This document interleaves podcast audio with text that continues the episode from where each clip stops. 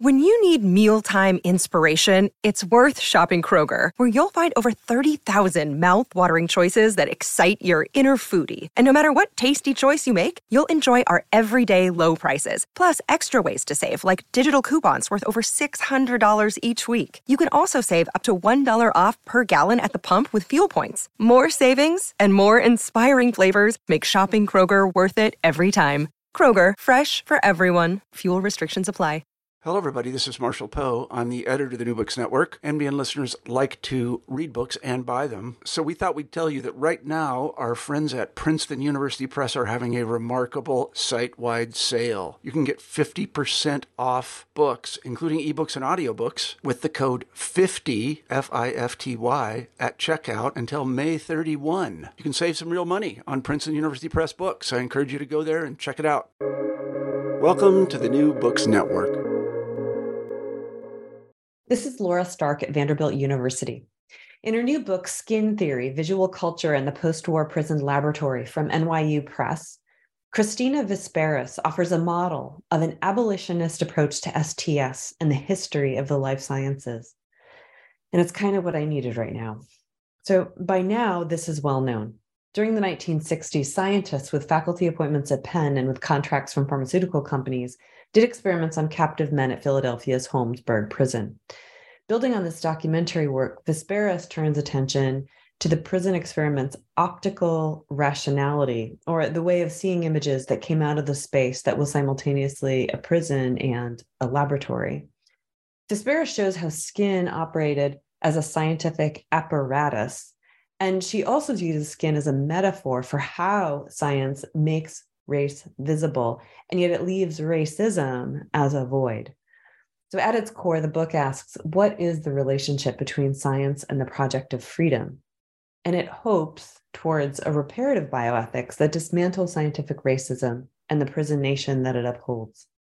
This interview is a collaborative effort among myself, Laura Stark, and the graduate students at Vanderbilt University in the seminar Critical Bioethics well, this is Laura Stark at Vanderbilt University and the graduate students in the course Critical Bioethics. And it's a real pleasure to be talking today with Cristina Visperas, the author of the new book, Skin Theory Visual Culture and the Post War Prison Laboratory.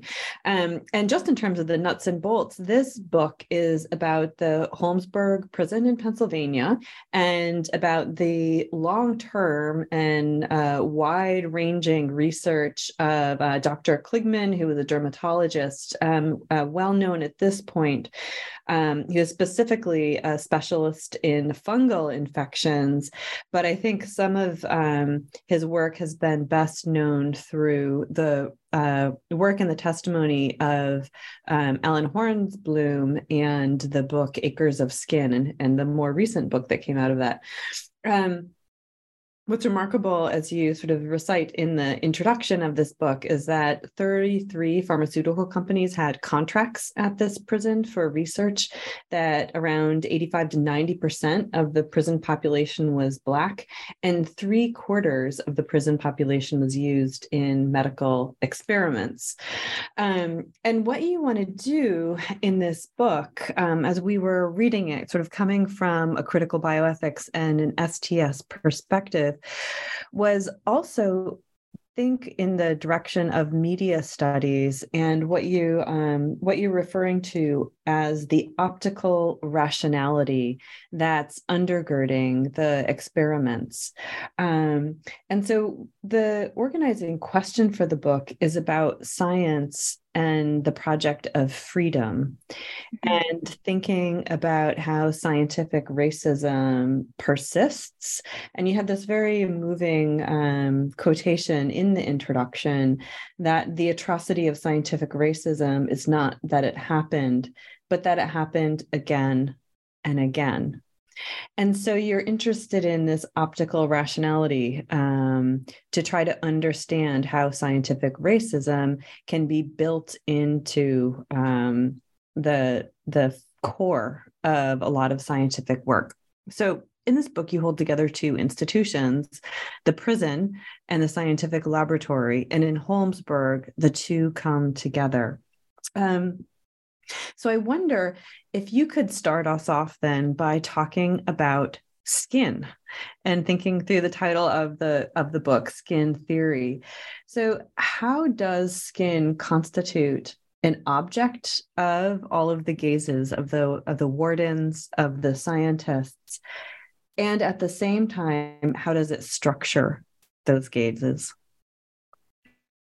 Wow. Yeah. So skin is pretty fluid as an object in the book. And um, I'll start by first uh, talking about the um, frameworks that brought me to analyze skin in, in the particular way I did for the book. One is that I am trained in science and technology studies. And in that field, um, we don't simply critique scientific practice from the outside, for example. We, we don't simply make arguments like, um, here is a culture that is racist or sexist. And then, of course, that is going to filter down into the science that is done. Instead, we look at science as a culture that you could already see in the very practice. It reproduces these uh, forms of oppression, right? That it doesn't need this external influence, that it is kind of shaping our social and natural world uh, uh, on its own as it's an active participant in, in that shaping. So that was one framework. The other framework was prison abolition, uh, spearheaded by the work of Black feminist activists and advocates and, and uh, researchers and scholars. And prison abolition is is pretty systemic in, in its definition of change. It's not simply about getting rid of buildings, uh, prison buildings. It is talking thinking about the rest of society, how we can transform social relationships that move away from punishment or punitive responses to, to harm. And so with those frameworks, uh, I brought that into this project and I was thinking, okay, um, I'm going to get down to the actual science that was being done, or at least how um, Kligman and his team were communicating it in their publication. So going through their actual methods and seeing how um, racism was uh, an internal part was was a uh, was a logic that drove uh, a lot of their questions, um, and it was very important to me that their that their experiments weren't ha- didn't really have anything to do with race. They weren't recapitulating questions like are um, are uh, Black people biologically inferior? Are white people biologically superior? They weren't rehashing those questions. They, um, and yet their experiments were deeply racist. And so uh, the only way to um, to make that argument was to go into the methods and prison abolition that is looking at um, process and not just you know get, you know buildings um, helps that and i think it is it, it it's it's conducive to kind of uh, having an sts framework um, um, uh, um, done. Also I, I, saw them as working together in the analysis. And so when i looked at skin yes i was looking at skin as an as an actual thing right? How it became an apparatus how it how it was a sort of visual medium for screening, for example, pain or screening changes in skin color in response to an agent that was uh, put on the skin. But I was also thinking about skin a little bit more theoretically. Skin, um, the ways that skin is um, ha- has all of these connotations of intimacy and and borders and and touching. And, in that sense you skin is a very important part of um, subject formation that our the, that our physical appearance marks us in certain ways in society. And so this is a way of sort of making that move of like here is skin as a as an objective reality and how it is being taken up in an experiment experiment, but then also how this this experiment reproduces all the ways that we talk about physical appearance and, and skin and the people that uh, are in those skin, how all of that is um, also informing uh, the practice of science. That's really helpful. Yeah. And in thinking about the relevance of the two institutions of incarceration and science, um, one of the things we really appreciated is how you're um, showing us the ways in which captives skin in particular brings together the invisibility so the incarceration the captive aspect and vis- visibility so the scientific work in which there's um you know, as you repeat drawing on people like uh, Daston and Galison mm-hmm. the um the visual bias of the sciences in making things visual in order to make truth and so skin is this this spot in within prisons in which there's both this invisibility and this and this hypervisibility of science as well. Um, in chapter one, you really expand on this, both how the the visibility and the invisibility are simultaneous in the work of Kligman by showing us the way that skin operates as an apparatus. And you're specifically um, bringing back in photographs that Kligman took in his research that were kind of extreme close ups mm-hmm. of the skin of Black men in the prison that had been um, exposed to chemicals that actually changed the pigment, the pigmentation of the skin.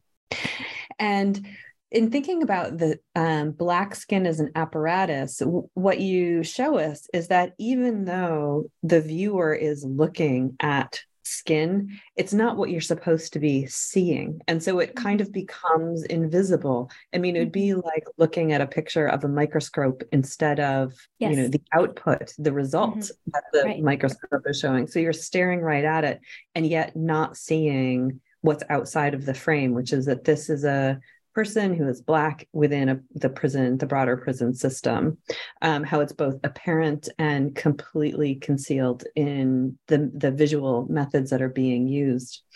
So, building on this, um, Justin um, had some really interesting thoughts about this issue of intimacy that the photographs were um, were building from and drawing on, and just the possibility of intimacy in these photographs. Justin, take it away.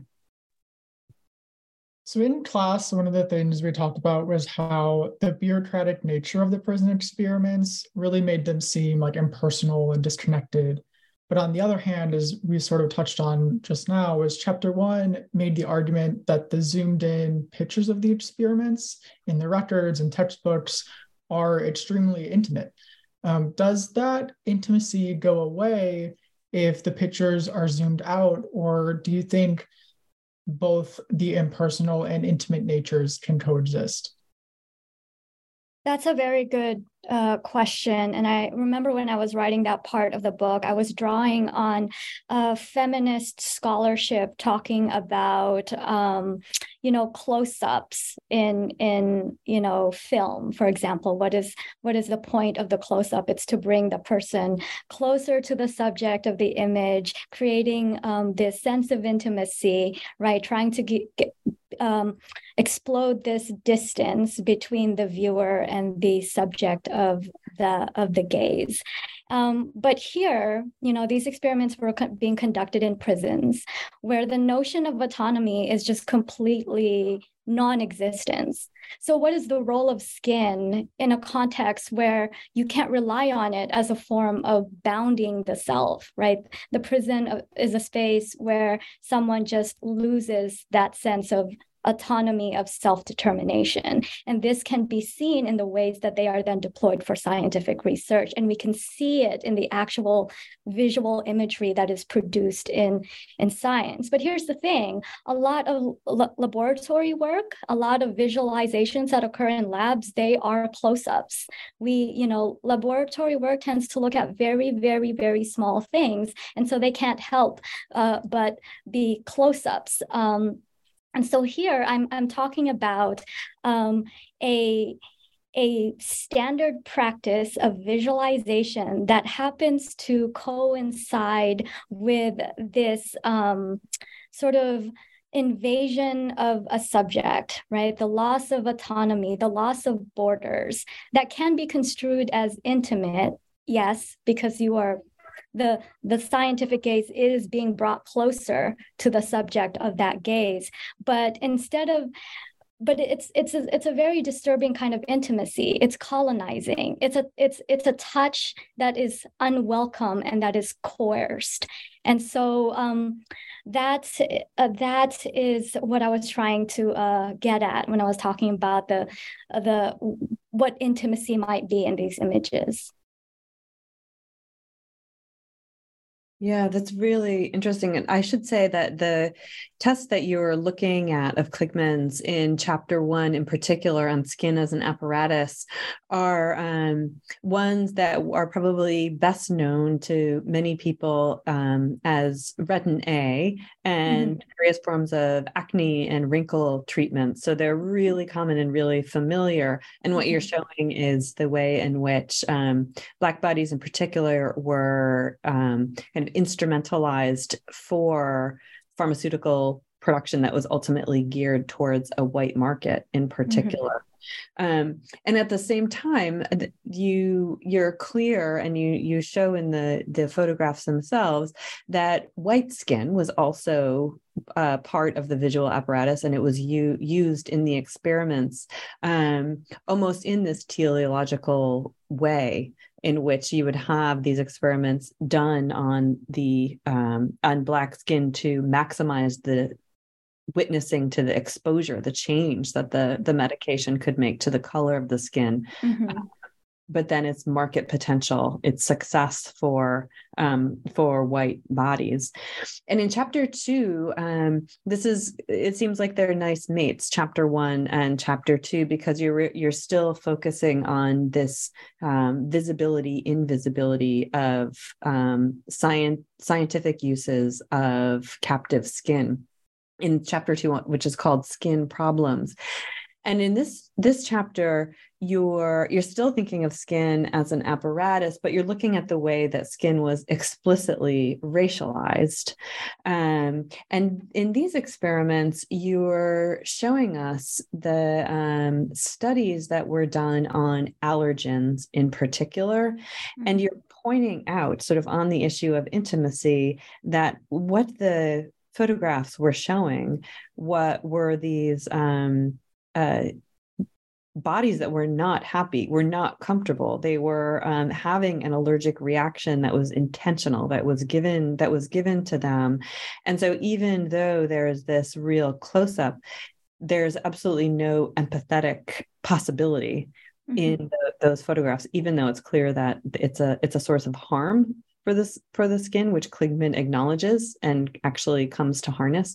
Um, that is that is a form of harm and pain. And so on the issue of pain, I'm going to hand it over to Sonali.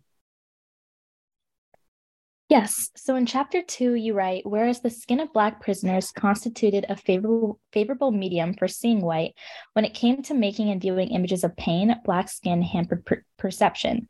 Could you explain for listeners how are other races and ethnicities um, seen in terms of pain? Yes, uh, of course. Thank you for that question. Um, so in chapter one, I was uh, making that argument that you know um, the skin is an apparatus, and when an apparatus is working just fine, you don't really notice it, right? This is something that is kind of talked a, lot about in STS, is that when the apparatus breaks down, that's when you notice it, and that's what I was trying to talk about in chapter two, right? Um, all of a sudden, this visual apparatus stops working as a visual apparatus when the thing that is being visualized is pain. So in this case, black skin was configured as not being a good screen for visualizing pain but white skin is better than is better for that because how scientists defined uh, pain in these studies is mainly redness pinkness um, and so the my book focuses a lot on um, black skin because it is situated at Holmesburg, um, and a majority of the prisoners at Holmesburg were black. But um, this this was a chapter that is very much in conversation with other literature talking about this long history of ignoring pain um, um, in communities of color more broadly? Why is it that um, the, I think the phrase we call it now is uh, medical gaslighting, and it's usually talked about in terms of uh, of women across races. That when women go to their doctors, their complaints of pain are not taken seriously. Um, but this um, this uh, particular chapter is speaking to that history where um, people of color in general when their complaints of of of pain of of illness are dismissed. Um, and here i am looking specifically at the skin again showing that um, you know this this isn't a science being or a medical science being negatively influenced by a racist culture. It is also the, the culture of medical science itself is is racist. And so of course it's going to have it's going to produce scientific knowledge um, and metrics about pain and illness that privilege privileges whiteness or centers harm uh, done to white people. The chapter also, um, in terms of the the STS and how it wants to think about um, the STS literature and how it wants to think about harm and the um, sort of the injustices that continue to be done on Black and Brown bodies by mm-hmm. taking the the white as white code, uh, white mm-hmm. category as the anchoring codes um, for these studies. Um, you also show the way in which um, the misbehaving skin and even mm-hmm. misbehaving prisoners mm-hmm. are showing us something about how agency works. And you you have some nice thoughts on the challenges of feminist STS post-humanism and that whole literature in this chapter, given that um, uh, de- the dehumanization of people in prisons, in many um, medical and scientific experiments, is so apparent and nothing that we would want to um, minimize. Mm-hmm. And so I, I was kind of curious to know how you end up um, lining up yourself on the feminist STS post-humanism literature, given your own concerns about mm. dehumanizing effects of this work. So so yeah, what do you what do you think? What's your current thinking? Oof, hard. Um uh, so the feminist post-humanist work, and I, am not the only one who's writing about this, but this sort of flight from the human to multi-species or the agency of things, for example. Um, and I didn't know how to sort of engage with that work because when I think about agency of things, I, I, am I've always been wondering how do we uh, theorize agency of uh, dehumanized humans, uh, people who are rendered animal or people who are rendered tech, you know, things like I talk about in, in my book. What is the agency of the thing there? And the problem is, well, then do we just expand the category of the human to include more humans? And, and in that case, then um, we we say that they have agency, or can we look at this particular space, for example, like the prison, and rethink the human from that space, rethink agency from that space? And we see that it's um, not easy to do that. It's not easy to theorize agency and empowerment in a space where those things are troubled, if not non existent. Okay. That's where I am. Sorry. Okay. Was that an answer? yes. So so I take it to be um uh at least one eyebrow raised to the post the feminist post-humanist literature. I, I will say this i will say this it's um well do we want to theorize uh do we want to Im- imagine agency in a prison or do we want to dismantle the prison? Um so um, the agency that would come from the prison would probably be reaching towards dismantling so a, a bioethics that would be more in line with the principles of prison abolition. Yeah, that's that's fantastic. Yeah, thank you for that. Um, so building building on this issue, uh, I'm going to hand it over to Citlali. Yes. Um, so the images used in your book really showcase the dichotomy between what is experienced in prison medicine versus what was shown in the media. While the media perceived prisoners' work as helpful and empowering, prisoners were suffering both physically and emotionally. You also discussed um, that the research subjects would skew the experiments, making Kligman's research work useless um, could the experimentation have led to Black prisoners reclaiming their bodies by creating this economic loss? Yeah, so that's a good question. It's um that's another question about agency, right? The reclamation of the body. I, I really like that uh, phrase. Um, uh, as I wrote about it in my book, it's it when when when prisoners would take off the patches on their skin, um, they took them off in response to um, the denial of their pain. They would complain that they were in pain, and because it didn't seem like uh, the doctors or the technicians cared about it, they sort of took the patches off because they were in pain. And I think there's something. Um, I think there's something generative about that. The action of taking those patches off simply to um, feel better, not to, you know, quote unquote, stick it to the man. Maybe, maybe that was a motivation. I, I don't know. Um, uh, maybe it was an exercise of um, of of agency in the sense that they are trying to get back at the doctors who are hurting them you know that that could be a motivation.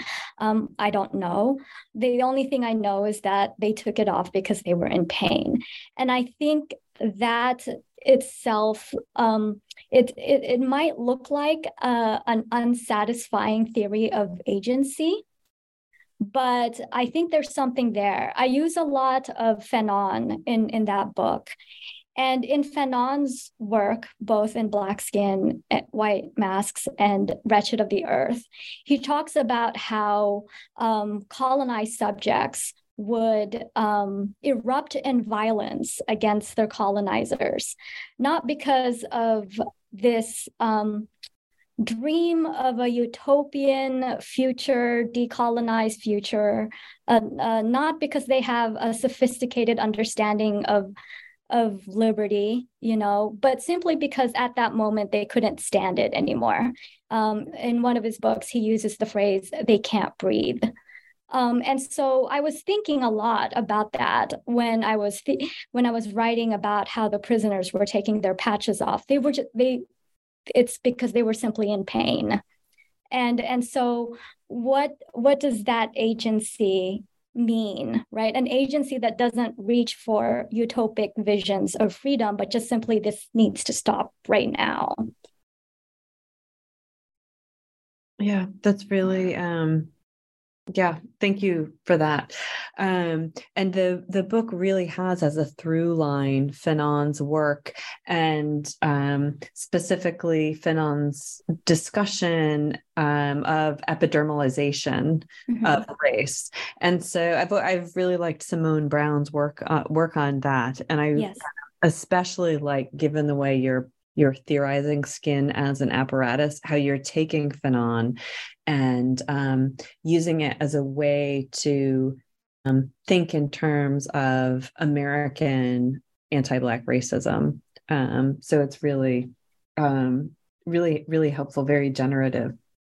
And the the chapters that anchor the book um, around skin so chapters one and chapter two are so um, wide ranging in terms of the the levels that they're showing us of the prisoner and the way the ways in which um, they images are reproduced in different kinds of um, visual culture and and um, and materials. And some of them are in mass media. And mm-hmm ones that um, you show in the book in particular are highlighting the way in which the Holmesburg prison experiments were actually um, known about, they were written about to a mass audience. Mm-hmm. And it was in terms of the um, the re- rehabilitative effects of the work that was being done and showing how prisoners were both um, serving as test subjects, but they were also doing things um, like serving as the um, the technicians in the research as well. And so, building on this uh, issue, I'm going to hand it over to Halcyon. In class, we have discussed topics like social control. During the Holmesburg prison experiments, prisoners were not only used as test subjects, but they were also administering many of the tests. Mm-hmm. If inmates were not included in the oversight of experiments in the prison system, would the Holmesburg trials have lasted as long as they did? I'm thinking here about their role in surveillance and monitoring each other. Without prison workers, experiments would not have had that extra level of surveillance that imposed normative behavior. Uh, experiments would have been more expensive and they also would have been less efficient. I'd like to hear your thoughts on um, prisoners' role in biopower. Thank you for that question. Oh yes, this was uh this was very um that's a very good question. In Allen Hornblum's book, he also mentions that some of these technicians were probably responsible for some of the images that I analyze in my book. Um, we don't know because sometimes, um, you know, um, uh, when it comes to attributing uh, credit for labor uh, and and getting credit for it in published scientific papers like the Journal of Dermatology. Um, or the annals of dermatology, um, you know, uh, the the credit given to prisoners is always when they subjected their bodies to um, to to studies, n- never that they were the technicians that helped these um, um, these studies uh, come to fruition. And so there's uh, issues of recognizing labor there. Whether I, I'm not sure if these um, if these studies would have lasted longer if it didn't have the um, the uh, captive technicians um, it relied on. You're right; it would have probably cost more to uh, get uh, free folks to to do the a lot of this technical administrative work. Um, prison labor is cheap, um, but it this this also sort of kind of showed you how integral the program be, uh, became in the prison. Um, Holmesburg is not unique in this. A lot of prison programs, uh, a lot of prisons didn't have, you know, uh, jobs programs. The jobs that they had w- wouldn't have paid all that much. The remuneration for uh, participating in uh, tests, wh- whether as a subject or as a technician, is a lot more than these um, uh, jobs in, in, in prisons. Um, and so the uh, Holmesburg economy started to run started to center this uh, this this program um, so uh, it might be that it might not have lasted as long if if um, if they if they didn't think to use the prisoners as technicians. But yes that was the driving that was one of the narratives of rehabilitation that these prisoners who are technicians um, they are acquiring um, important job skills and they are also um, learning um, how to become productive members of society. So, inculcating in them a certain sentiment that would perhaps help them um, uh, return to their communities when when they become free. Um, but again, all of this is just um, like official discourse about the motivations of prisoner technicians and subjects. Uh, most of these prisoners were not yet charged with any crime. They were in prison because they did they didn't have the money to raise bail, and so it could be that the prisoners were there just to to raise money, and so um, the economic um, demands, uh, the of the prisoners kind of run up against this rehabilitative uh, narrative of, of the of the prison research program. Yeah, and in chapter three, um, you actually take us to think about um, the skin of architecture. So you take us to mm-hmm. the site of of Holmesburg itself, and you show how um, this narrative has a very long history. So mm-hmm. you give us the history of what's called the Pennsylvania model, um, and this is the idea of work and collective mm-hmm. labor as well as solitary confinement, so mm-hmm. that there's no um, uh, moral collective degeneration, quote unquote. Um, mm-hmm. Um, this Pennsylvania model um, around the rehabilitative effects of work um, mm-hmm you know has been going on for a very long time. So holmesburg itself was built in uh, 1896 it's on 17 acres and it was modeled on eastern state. And so that, that that means it's officially a panopticon i think if that's if that's correct. It's it's almost like one yes. Uh, the hub and spoke design yes. Yeah yeah okay. Um and one of the things that you're doing in this chapter when um, is to take us through your own visit to mm-hmm. Holmesburg and to think about haunting mm-hmm. um, and the ghosts of Holmesburg, and also just that it was full of garbage. Yes. And so thinking through the concept of the ruin in a mm-hmm. lot of different ways. And it brings us back to, um, I think, one of the key points of the book, which is the the gaps of memory and how your aim is not necessarily to um, fill in gaps and reclaim some memory, but to point out where these holes in memories exist. And, and the memory is one of sort of the reality of scientific racism. So, could you just take us through your visit to the prison? Um, when I first heard that the prison was still around, I was very intrigued. Um, my first uh, visit to the prison, I I didn't look up anything about uh, the prison. I kind of wanted to see what my first impressions were. I just, but um, you know, when you it's it's open during the summer months, you have to sign a waiver saying that if any structure falls on you um, you you won't sue the city because it is quite dilapidated. And that's what i wasn't really uh, expecting. Uh, outside the prison looks like a fortress you know? It's it looks like a medieval fortress. No one's getting in no one's getting out. And inside everything is just crumbling. And i didn't know how to analyze the space because i was going in there thinking i'm going to see the lab that i've been you know theorizing outside of the space for a whole whole time. I'm going to see the lab. And I came in and I'm like, uh, everything is falling apart. You know, I'm having literally in that space trouble visualizing. Um, visualizing the lab that I was theorizing. Um, and so, but there were a lot of photographers there, um, and they would make jokes like, hey, you know, did you see a ghost yet? Or um, are you scared? And when they started saying that, I did become scared. You know, um, the the prison guards there don't follow you around while you're while you're in the prison, and so you spend a lot of time on your own actually. And there are some crevices that are pretty dark.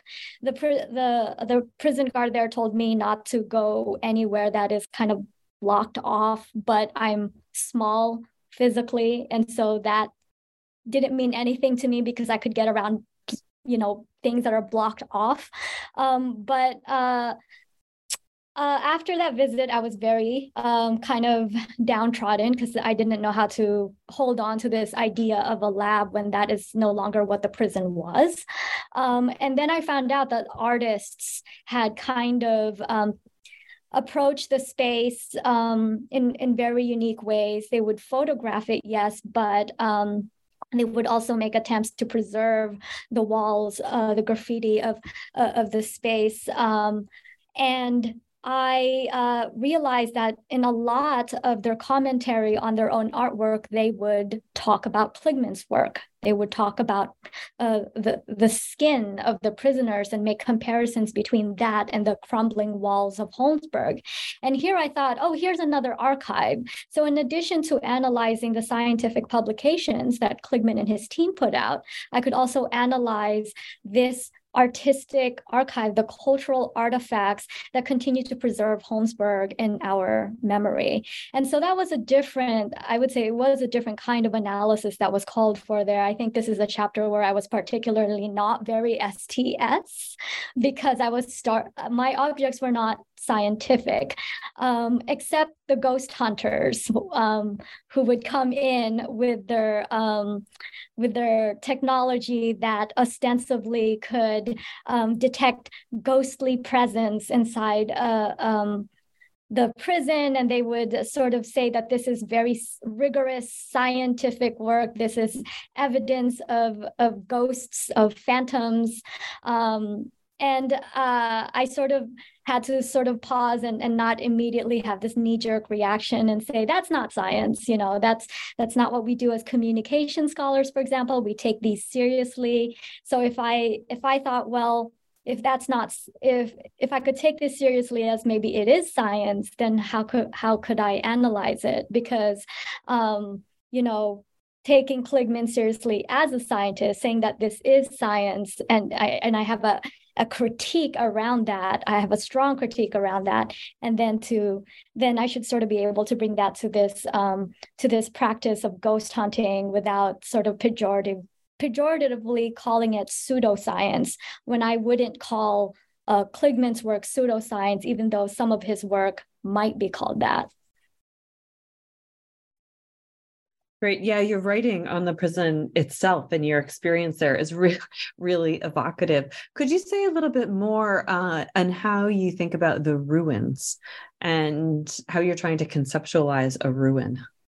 Yes, the ruins. It's there's a I, I yeah, there's this is where like a lot of art history and museum studies sort of help me think about ruins, um, ruins as history, as um, uh, ephemeral objects, uh, you know, gesturing to memory, to the flow of time. And I was really having a hard time trying to maintain my STS um, uh, uh, identity with with all of that. But basically, you know. Um, uh, context matters. And so I noticed that, you know, this ruin of Holmesburg. Yes, it's that's what it is now. It's not being used to incarcerate anybody now. Um, so functionally, it's not a prison anymore. Um, but it's not exactly, you know, a museum space either. It's not being well preserved like Eastern State is. Um, so so what is it?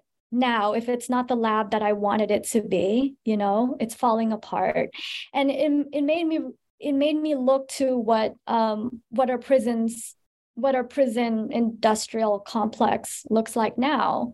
Um, yes, we shut this prison down, but it it kind of indexes, ironically, paradoxically, this fantastic uh, rise of the prison industrial complex, right? So this ruin that um, might be theorized oh this is the the end of an era. It's it's actually the beginning of of, of something. Um, and so I, I talk about it this ruin as a model that this is the the the iterations of um, what we now call today the prison industrial complex.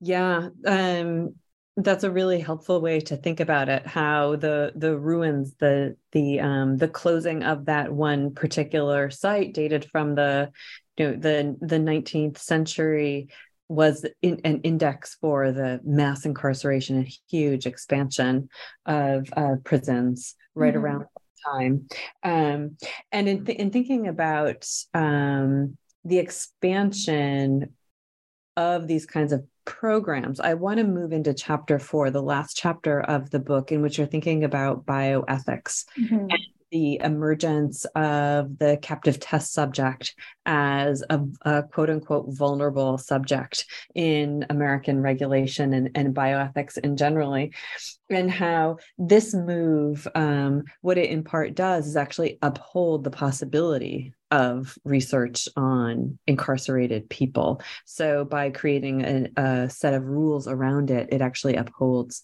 this mm-hmm. the very practice. Um, so actually, what I did want to ask you on the theme of of bioethics, not explicitly in this this chapter four, was if you could give us a few words on your own ethics of reproducing mm-hmm. this, and so how you're thinking about the reparative work that that can be done by reproducing the very images that you're calling into uh, you're critiquing. Oh yes absolutely. This this chapter was the one that really made me reflect on my own uh, research ethics so so for the first couple chapters of the book it was always how knowledge production by experts who are exploiting um, prisoners.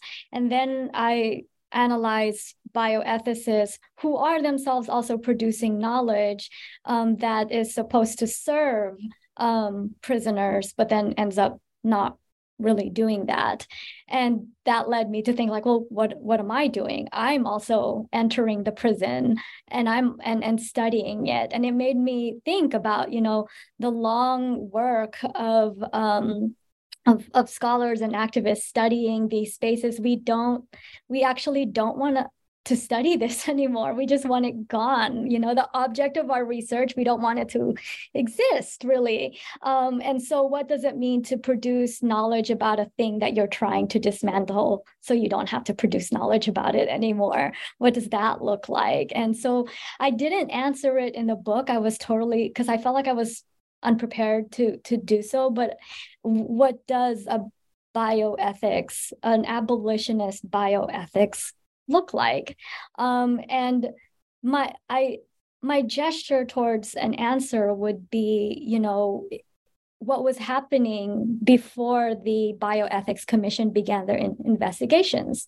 um, we had the civil rights movement, we had the Black Power movement, we had Black leaders being targeted, assassinated, or incarcerated. Um, and so it's, it seems that the demands of Black Power were in were not reformist in the way that bioethics demands were in relation to the prison. And so um, that's I, I try to maintain that abolitionist approach to STS in, in, the book by ending on that note and preserving it. I have now um, analyzed the internal workings of medical science in prisons. And so, um, you know, the what the Black Power movement offers in their uncompromising um, statement of armed self-defense against the state you know as, and systemic change the eradication of a prison nation what would that look like for those of us who study the sciences who critique the sciences and who want to formulate ethics ethical practices in relation to sciences and then in relation to our own work? What do, what would that look like? Um, so the book ends with that. I don't answer it. I'm i'm starting to get a better idea of what that might look like in my newer work now. Um, and so I feel like I'm more prepared to answer that question now. But definitely in the book, it's that's it's kind of where I end. Um, and I'm sorry for that, that it's unsatisfying.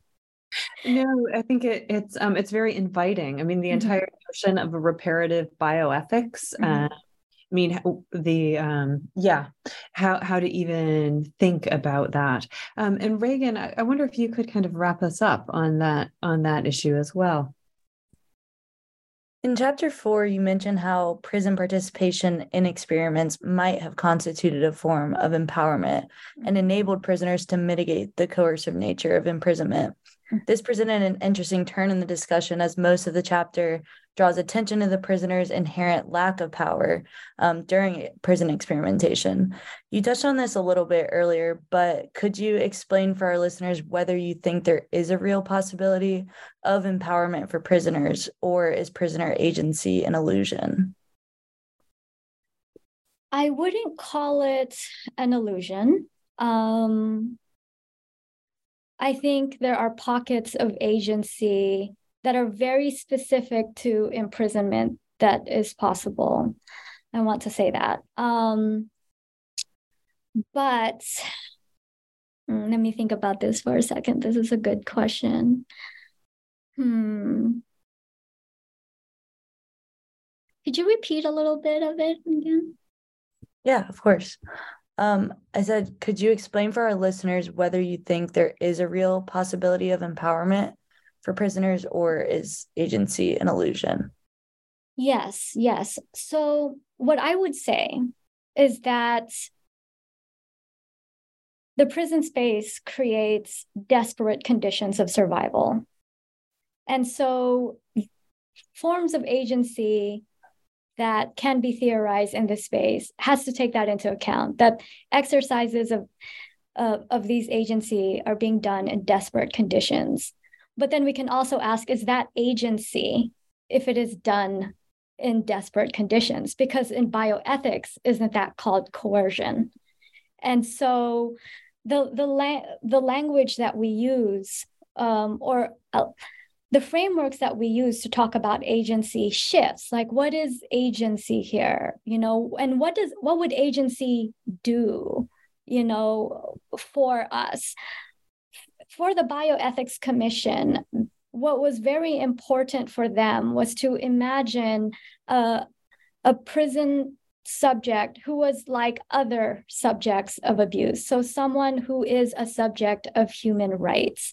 So, their approach to making medical science experiments in prison more ethical is through reform, right? Maybe if there were more jobs in prisons and if they paid better, maybe more prisoners wouldn't feel so pressured to uh, participate in in these research programs. Maybe if we had more doctors and nurses and trained medical staff in prisons um, prisoners wouldn't join these experiments just so they could receive medical attention and care. Maybe if prison conditions weren't so violent um, prisoners wouldn't join these programs just so they could have a relatively safer space in prisons. Maybe if prison life or prison existence wasn't so um, empty, you know, where people are just passing the time, maybe they wouldn't feel pressure to uh, join uh, uh, these research programs just so they can do something right? Um, so that's a reformist approach. How do we make the prison space a better space for these kinds of things? That's that's a that's a different um, that's a that's a definition of agency and empowerment that I am trying to critique in the book because even the even the Federal Bureau of Prisons were like, um, no, we're just going to summarily end these programs in our prisons because we don't want to adopt these reforms because that defeats the purpose of imprisonment because the prison is supposed to be this dehumanizing. So even the Federal Bureau of Prisons say, no, they're not supposed to have this idea of agency that you you think that they should have. So that's a very good question. I think that um, to to think about the possibility of agency, we have to define what we mean by that first. Yeah, that makes perfect sense. That basically we can't tweak our way to abolition. Yes. That's, that's not how it works. Yeah. Yes. Yeah.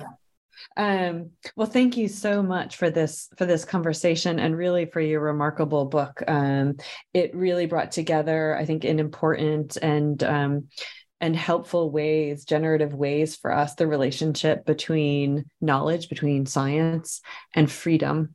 And um, one of the things that you say towards the end of the book is that what you're what you're really trying to do here in this part in this project, and I think a lot of us are um, behind you on this. So um, really um, rallying behind you is to push the liber- liberatory limits of political legibility um, towards the eradication of a prison nation. So thanks so much for showing us how that can be done. We really appreciate it. Thank you. So this has been an interview by Laura Stark, Lali Padilla, Halcyon Guy, Justin McLean, Reagan Kelly, And Sonali Perlman.